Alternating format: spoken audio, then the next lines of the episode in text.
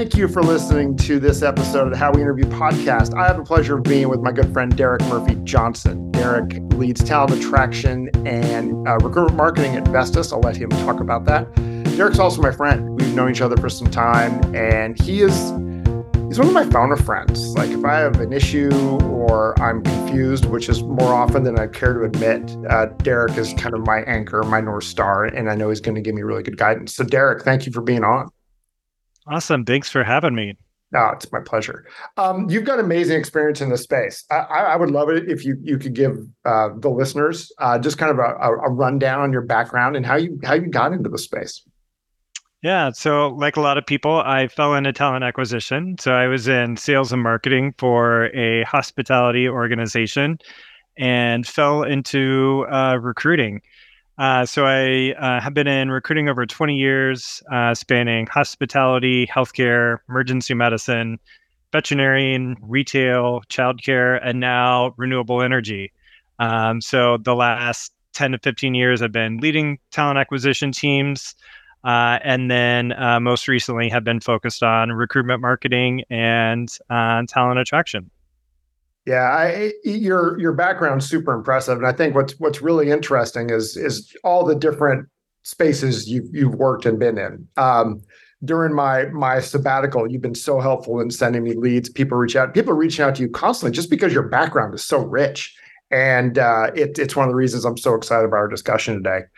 Um, so that that said, um, recruiting's been kind of weird the last few years, right? I mean, yeah. you know, we, we had we had kind of the the good late teens into COVID, into the crazy upswing, into whatever the hell we want to call this now. I, would love to hear kind of your thoughts on the the state of talent acquisition, um, how we interview has changed, and and maybe without getting t- too in the weeds because i'm kind of getting in the weeds but like it, it's so interesting to me how we interview is really based on who has the upper hand whether it's the employer or, or the candidate. I'd love to hear your thoughts on that.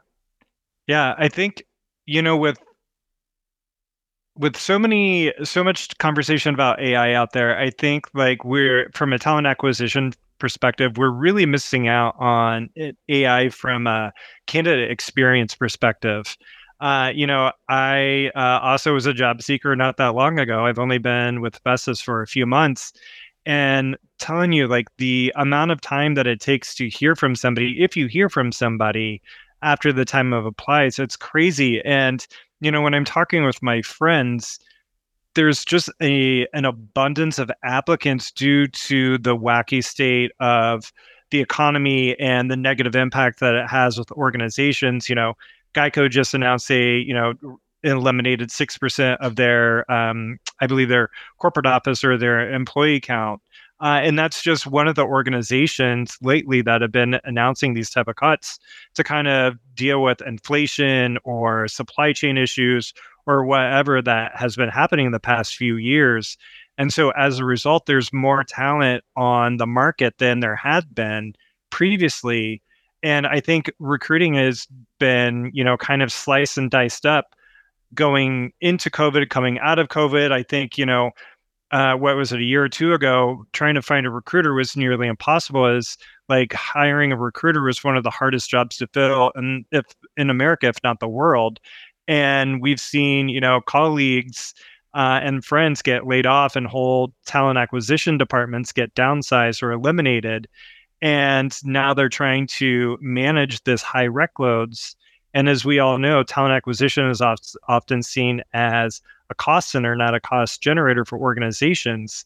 But what I think is like organizations don't understand the direct impact of both the consumer as well as the candidate brand implications by that talent acquisition interaction. And so the recruiting team is trying to do the best they can and trying to keep up and trying to review resumes and provide feedback timely. But it's in my experience, the applications I or applicant tracking systems I've used, it's a very cumbersome process to being able to even send templated messages candidates of, hey, I've received your resume. Sorry for the delay. So I, I kind of went on a tangent there, so I don't know if I answered your question. You did, and, and it was a really, really rich answer because I, I think prior to this downturn, there there was a huge focus on candidate experience, mm-hmm. regardless of industry, right? And and once things switched, they didn't have to treat candidates good because they had the upper hand. They had they were exactly lousy with candidates. Like they had more candidates than knew what to do with. And my fear is, and you and I have been doing this a long time, and, and I can't believe you've been doing this 20 years because you look 25, which means great school. But this is going to switch, and when it switches, it's it's it's not going to be announced. It's going to catch everyone by surprise, except for people that have been through a few of these cycles. And what's going to happen is, is people will over rotate back into over communication and really mm-hmm. looking experience when they really shouldn't have gotten into the first place, regardless of how big their rec load was, how many applicants per rec they had. And then you mentioned ATS systems. Um, you know, I have yet to see an applicant tracking system that is built for candidate experience they're filing cabinets, right? They're built for compliance, exactly. compliance only. And so there's lots of CRM overlays, or a lot of your ATS providers will have like a light CRM, but they don't do anything to round out those hard edges, right? They're they're just no. it's it's just it's just another product. It's not going to do anything to even begin to address the the can experience, which is I mean, for anything like me, um, I feel like we between the two of us, we've seen a lot of what's out there in regards to how people care for candidates, what what their triage is like, how well they communicate. I won't even say over communicate because I don't think I that's something I've even seen. And and so there's really nowhere to go but up. I think this is an area that's really just fertile for disruption, and I'd love to see somebody nail it and and yeah. make everybody kind of get because you know it goes employer brand's a perfect example right? Somebody gets a good idea and they're like hey i saw so and so's ad. We should do more like that. Perfect. I don't see anything like that in the candidate experience side or how you know I, if somebody asked me who are the best five companies in terms of how they interview or care for candidates i couldn't tell you. No same. And i think what's what's funny is like we have like organizations out there that measure candidate feedback and provide a nps score. But like what are organizations doing with that survey? Like if the candidate's saying you know this was an atrocious experience or i talked to the recruiter five weeks ago. I just got a decline or five months ago i just got a, a notice of being declined. You know what are organizations doing to for that and how are they actually listening to the candidates? Because again candidates at some point especially in some of these niche niche industries they may work for you at some point and candidates will remember.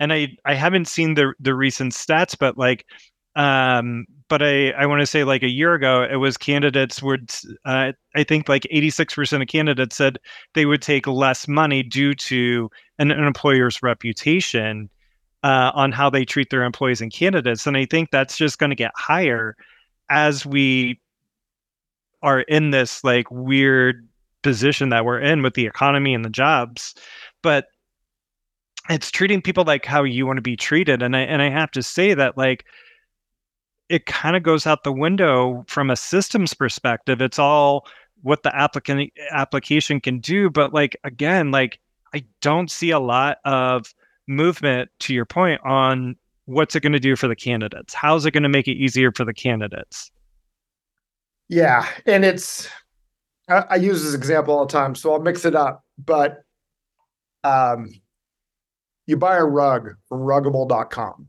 Okay. Love them. Right. And and and and, they're not unique in in kind of the, the consumer CPG space, right? It could be it could be ruggable, it could be MeUndies, it could be um, you know, PXG golf, it could be anything. But but the point is once you click purchase, okay, you, you know exactly where your order is, when it's left their warehouse, how long it's going to get to you, when it's been left on your front doorstep. And I just don't understand why nobody has cracked the code on how can we can't care for candidates the same way. Yeah. Uh, and, and, and, I will tell you, Ruggable is shipping way more rugs than we are dealing with candidates. So uh, it's it's scalable. Most of this, most of this heavy lifting is being done via technology. And, mm-hmm. and so why are we not caring for for candidates, much like if you bought a, a product any anywhere online. And, and, I also think too, and I, I realize I'm preaching to the choir here, Derek, but you know, yes, those candidates, if treated poorly, may work for you at some point. Even if you treated them poorly and you still hired them, they're gonna you're gonna start off on the wrong foot. Or gasp, heaven forbid, they use your product or your service and they're gonna quit doing that and they're gonna mm-hmm. tell everybody they know what an awful experience they had as a candidate. And, and so, yeah. you know, there's got to be some calculation out there that says if you treat 18% of your candidates like crap and your average customer makes $300 in profit a year and you get 4 million applications a year that's a huge number and, that that's a hard cost like that's not just kind of i you know pie in the sky that is that is an expense that your business is going to realize because you're just not offering a great candidate experience yeah it it goes back to the the virgin uh virgin phone case study where a lady wrote into, I think it was Richard Branson, or may have been the CEO of Virgin Mobile. I can't remember exactly who. And she expressed her frustration. She had, I believe, the lowest phone plan available from a cost perspective, but it was a few hundred dollars a year that she was paying them, or maybe, you know, like $2,000 a year. And she wrote in and said, based on your candidate experience, I'm appalled at your my candidate experience, I'm not I'm going to cancel my phone plan with you. Well, because it reached that, you know, per person in charge, they took a look at it and it was over a few million dollars a year that as they looked at the applicant data, if they all had that bad experience, they were going to be they were losing around 7 million dollars a year. Don't quote me on the numbers, but your candidate experience if you're a consumer product or sell to uh, you know the the public your candidate experience has a direct correlation into your uh, brand and and revenue for the organization. So while HR may not be seen as a, a, a function that creates revenue, it definitely does help protect your brand and solidify the public's perception of who you are as an organization. Yeah, absolutely. And thank you for bringing up that case study. I'll, I'll drop a link in the notes if anybody wants to give that a read. I think it's it's one of the few case studies that really in kind of dollars and cents shows the opportunity you know because I, I you know on the plus side that you could be yeah a revenue generating or a, a risk avoidance function versus being mm-hmm. a cost center. and yeah that you you get a hundred recruiters or, or talent leaders in a room and you tell them they're a cost center you will you just want to watch a bunch of people get uncomfortable all at the same time you know i think you and i we spent a lot of time talking about this over the years it, it's about avoiding risk it's about strengthening the brand. It's actually about mm-hmm. increasing mm-hmm. revenue because if done really well, you will make more fans than you do enemies. It's just an area that is is so it'd be so easy to make a change because it's so damn bad now. This episode of How We Interview is brought to you by Reimbi. You understand the importance of maximizing your team's efficiency. Instead of having your recruiters or coordinators spend time with expense reports to reimburse candidates for interview expenses, automate the process with Reimbi. Reimbi streamlines the reimbursement process, ensuring your candidates receive their reimbursement quickly and accurately. Your team can focus on other essential aspects of the hiring process by eliminating reimbursement tasks from their workload. Automating reimbursements is a significant improvement to the candidate experience. No more dealing with spreadsheets, attaching receipts to emails, or waiting weeks to receive the payout. With Reimbi, the reimbursement payout to your candidates is sent the same day expenses are approved. To learn more about how Reimbi can help your team, visit reimbi.com. That's Reimbi, R E I M B I.com. If you could wave a magic wand and be like, hey, you know, I, what would you fix? Like if you're starting your own organization and let's say you've got customers, you've got revenue, what's the one thing that you would fix that you, that you think would make the biggest difference in terms of the application process, how you interview, assess talent, and then hire, and then how you kind of pull a consistent candidate experience through all that? Oh, that's hard. Um, I think one thing that I would do is definitely look for one click apply and uh, uh, have an option of attaching a resume or not. Mm. I think it would depend on what I what I hire for. Um, you know, I've worked in uh, several organizations where people don't typically have resumes, so um, so I think I would have one click apply definitely. I think um, I would have a almost like when you go into a restaurant and you have a host. I would have either some sort of technology or a team to engage that talent, uh, and then um, uh, have a great onboarding process. I think the onboarding process is is kind of broken because when you do find organizations that kind of focus on the top of the funnel, sometimes it's like, yay, you got the job, and then it's crickets until day one. I think that's something that that could also be fixed. Um, you know, we did something in my previous job where we got you know little uh, customized boxes for for new joiners for the organization something small just to show them that they're more than a number that they're valued so think one click apply somebody to kind of keep them warm and keep them engaged at the top of the funnel um, and then making sure the process didn't suck you know uh, had the recruit empower the recruiters to make the decisions um, so the candidates don't have to go through 10 12 15 different interviews before a hiring decision's made and streamlining that interview process. You know, when I was interviewing, I think I went through, you know, I went through, you know, director level, then the C suite level, then the founder level, then I spoke to a peer level, and I was like, what are you getting out of me that these nine other people did not find? So, no more than three rounds of an interview and then making a hiring decision. Yeah, I mean, I'd work for you uh, you, you you would definitely have my attention because I, I, I do feel, especially in the market we're in now, is uh, like interviewing to kind of become a participation trophy. Like I want anybody who's going to interact with this person once hired, I want them to have a say. And and, and I think at some point we kind of lost our objective autonomy, right? Like you mm-hmm. say, uh, you know, people are just terrified of making a mistake because the the cost of a, a bad hire is tens of thousands of dollars. I get that. But I think over time, we need to have a very good idea of what we're looking for, what good looks like. Do we think this person's got the functional skills to do the job? Are they not a psychopath? If they clear those four bars, you don't need eight or nine interviews to get to that. No. Right? I think you'd find that to your point in two or three. I also love the idea of it almost sounds like if you look at the interview process, you've you've mapped it out, right? And you said, okay, well, where are the three areas where we're feeling the most pain? And I would agree, if you're working backwards, onboarding has always been kind of tricky because organizations or just human nature, you tend to take your foot off the gas. Like we got them, you're here now. yeah. They they let up, and even if the interview process, even if the interview process was amazing, if you let up at the onboarding process, you're really going to have people scratching their heads, like, "Wait, I, this is not at all what I signed up for." Like people don't even mm-hmm. care. I've yeah. I've onboarded, you know, and you, you were assigned an onboarding buddy. I'd never even talked to that person. Like they just didn't exist. Um, and then and then backing up, you, you, know, shortening the interview process, fewer gates. Um, I, I, think as a candidate, you start thinking to yourself, really a ninth, tenth, eleventh round. I mean, at that point, yeah.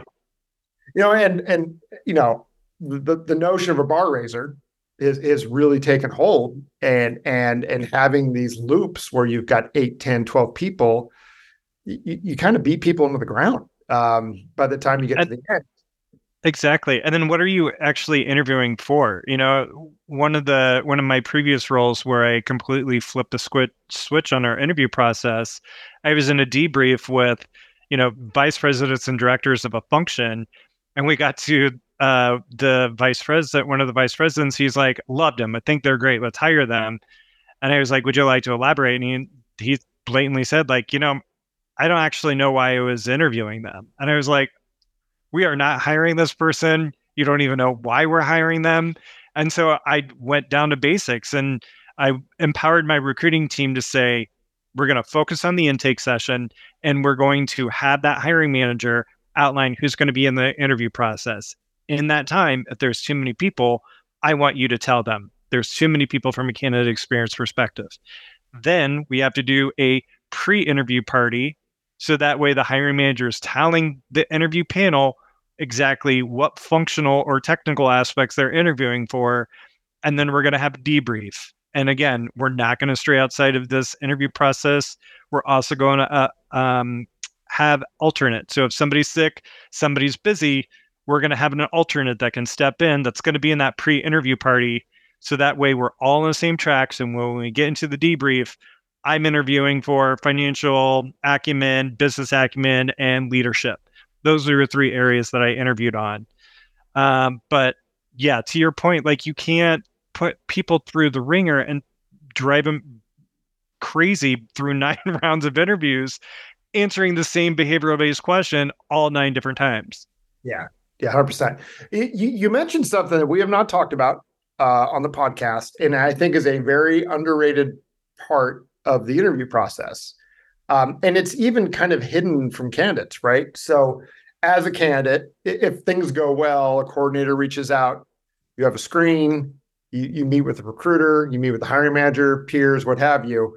N- nobody ever really talks about like an intake done well or a hiring party done well. I'd love to hear your thoughts on like what are some best practices to prep to open a role and to create those very clear lines of communication. Because I mean, how many times have you you filled a role or you had a really good slate of candidates and the hiring manager's like, I changed my mind, or yeah, you misunderstood me. I, would love to hear your thoughts on like how how do you kind of prep to set yourself up for success to be as efficient as possible. Yeah, so um, uh, I'll I'll pick on that same employer. So we actually created a uh, question guide that we sent to the manager. So we send a guide to the manager outlining the process. So the HR business partner will work with finance to get the budget approved for the role. Once it comes to us, we'll schedule that intake. Attach is a form of questions that you need to fill out prior to that intake that the recruiter can review and come prepared to talk with. And so those questions were like, what are the top competitors? If you saw this job posting, why would you apply? what does success look like six months from now? Um, you know, what is the succession line for this person? What's the career pathing look like? Um, you know, are you open to somebody not coming from this industry? Um, what does transferable skills look like? Everything that you can think of from a talent acquisition perspective that we run into uh, and that we sent to the hiring manager. The hiring manager had to fill that form out before the recruiters went to the intake. If they didn't get it, my team would say like, "Hey, Aaron, you didn't fill out that form. I really need that to come prepared." Um, so when the manager would send that to my team, they would take a look at it, make notes of what they wanted to talk about, make notes on the job description, or in best case, we'd have a job description that we'd turn into a job profile. And then if they had time, depending on bandwidth, they may have been able to proactively source from and pull some profiles to then talk through what that looks like f- with that hiring manager. Um, from there, they would outline who the interview panel would be.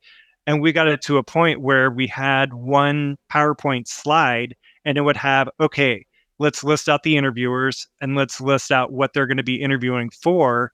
And then that was shared with our coordinators. And so once you went from the the intake to the interview prep to the um, scheduling of the interviews, all of that, all those parties, they all had that slide. And so that's what the recruiter would use to facilitate the debrief at the end of the interview process. Um, so we would always, uh, we always saw more hiring manager candidate, uh, hiring manager satisfaction once we implemented it because they knew what was expected of them they felt like they had a voice and they were able to um, share what possibilities could look like because I think we've both been in situations where managers are like, oh, I want to see all the resumes, or you know, you rejected somebody I would have hired. But if you give them the opportunity to paint that paint with a brush, broader strokes of this is what good looks like, this is what great looks like. You know what? I know the market's tough. I will also look at people with these transferable skills that empowers the recruiter a little bit more to really take a, a fuller, a full look of the talent population out there. And then in their regular touch bases with the hiring manager, present candidates of, you know, I haven't talked with this candidate yet, but what you said in the intake was X, Y, and Z. That's why I think they would be a fit. Or I screened this candidate, took a chance on them. I was really impressed because of X, Y, and Z. So it really opens up the opportunities of talent that you can bring in. And let's face it, sometimes when you get a job description, there's 17 bullets of re- responsibilities and 24 in the qualifications and your your window just shrinks of the type of talent you can bring in. So by having them paint with a bigger brush, it gives the recruiters a little bit more power. Yeah, and, and, what you've done is you've eliminated, or at least you've you've decreased the likelihood that you're going to get a surprise in the middle of the process, right? Because you're 100% in lockstep. And it's not that, at least my understanding is, it's not that if you have an evergreen role that you're hiring back end engineers and you're hiring them year round, you don't need to probably debrief on every single one because those roles right. as they are. And if you're hiring 17, 20, 30, 50 of these roles, they, they are, you have a very clear idea of what from a from an evergreen requisition standpoint, what it, what good looks like. Where it gets really tricky is where you have roles that never existed before, or you're, mm-hmm. you're up leveling, down leveling a role, you're combining two roles. That's when that communication I think is really, really important. And I love the way you laid that out. I, you know, failure to prepare um, and get fully aligned with the hiring manager, I think is where a lot of interviewing kind of dysfunction starts. And so yes. I'm, I'm so glad, I'm so glad you talked about that because I think it's really, really important. One thing you mentioned earlier when we were talking about like Derek's ideal state uh, is having some sort of, be it technology or human, kind of there as a concierge. I'd love to hear you talk about more about that. You say that I think about like Paradox, uh, their Olivia product, or some others I've seen. And I think those work to a point until you're like, no, I really need to talk to a human. But I'd love to hear a little bit more about that because I think as time goes on, our teams have gotten smaller. And I don't know if we'll ever see 2021, 2022 staffing in the town again. If we do, it's going to be a while. So, what mm-hmm. can we do to kind of a protect ourselves, our peers, our industry, while also leveraging technology to help kind of bridge the gap with candidates? Yeah, I think like you know, going back to like AI and the use of AI, I think there could really be a way that we can take AI and look and say, Aaron's been sitting in recruiter review for 14 days and set up a rule where a message gets sent out to you like, hey, Aaron, thanks for considering Acme. Uh, you know, we're still evaluating candidates. Uh, you know, if you would like to uh, to contact somebody, click here, and a message would go to like a coordination team or maybe even a live chat. Like that'd be the best uh, case scenario. And it doesn't necessarily need to be AI. Like I'm not technical, but uh, I, I know some pretty awesome people that can write some great Python scripts that could probably do the same type of thing. But all throughout the that talent pipeline stage of having that touch base, because again, humans are job seekers and they are moms, dads, maybe they're single, maybe they're married, who knows? But they all have bills to pay. And if they're out of work, every day that it goes by without lining up work or having that positive interaction with an employer really plays a toll on their mental um, uh, aspect in life. And it's really dark times at times, especially right now where, you know, there's hundreds of applicants for one job in some field. So by being able to have that touch base in certain aspects of the funnel or just one email saying, Hey, Aaron, we're having an influx of applications. We want you to know we're going to review with our eyes, not AI, your resume for consideration. If at any point you want to contact somebody, please click here or send an email to. Just that human aspect of giving candidates what they feel like is the voice of being able to connect with somebody at that employer. Yeah, because the alternative is crickets, right? It's just dead yeah.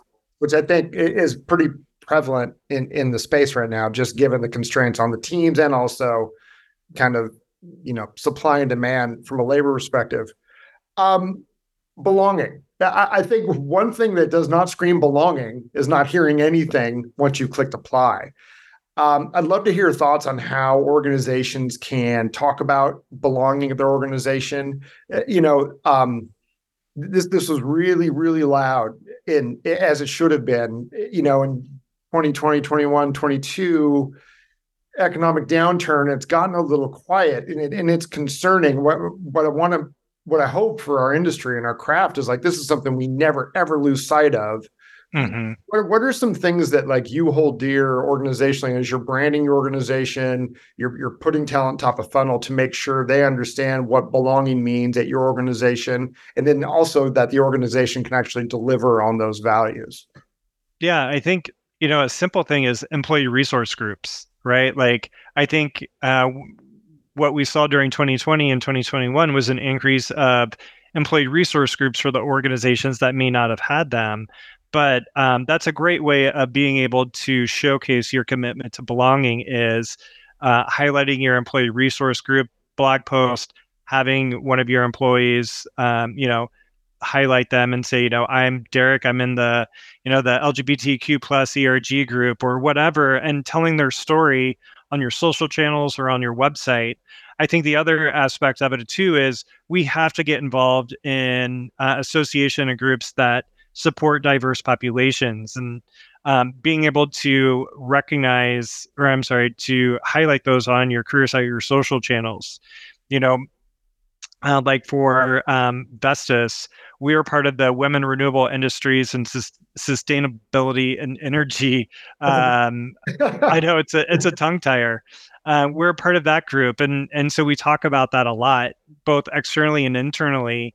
And then, um, you know, being able to share that with their candidates as they're going through the funnel, not from a a token perspective, oh, you're a woman, let me tell you that, but telling it to everybody that's going through your process about the ERGs, the way that you're committed to um, giving back to either through community um, support or by participating in panels, professional associations, etc., for diverse populations. But telling it on your website, putting it out on your social channels, and not just from a corporate voice, but actually having those people in those groups tell their story uh, and highlighting those. Yeah, I, I mean, this world's only going to get more diverse. Our our organizations are only going to get more diverse. Even companies that that you know, I, I've heard people say, I, I don't want to say anything for the fear of saying the wrong thing or saying something that's going to anger and exclude someone else. And then the problem with that is if you say nothing, people will assume the worst, and you end up mm-hmm. being the very opposite of an organization that embraces, you know, a diverse workforce. And so I, I think that's amazing. And I agree with you 100% spot on. Like if, if you don't fill the noise with very accurate stories of what belonging means at your organization, people will do it for you. And then you, you yeah. know you're you're competing with organizations where if they're doing this well and you're not doing it at all or you're doing it poorly that they're they are going to opt out. Um, then they will they will vote with their feet and they'll work elsewhere where they can feel like they belong. Yeah and i think candidates as well as employees too your comment about um, companies staying silent uh, your employees will also notice that yeah. that you're staying silent. Like this is this is something that is not just candidate facing, it's also for your employees as well. Yeah, it speaks volumes, right? Absolutely. Uh, saying nothing, you're you're saying everything, and man, that's that's way too deep. But that, yeah, I I think that's that's so well said, Derek.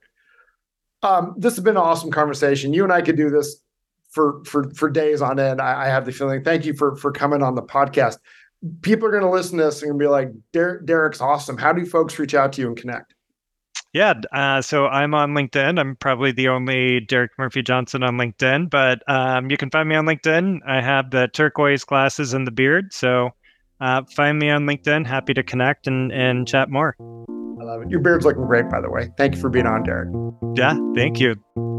Thanks for listening to this episode of the How We Interview podcast brought to you by Reimbi. Head to our website at howweinterview.com to find the show notes and links mentioned in this episode. While you're there, subscribe to the podcast through your favorite podcast app so you never miss an episode. Leaving us a rating and review also helps us reach more listeners interested in learning from other talent acquisition professionals.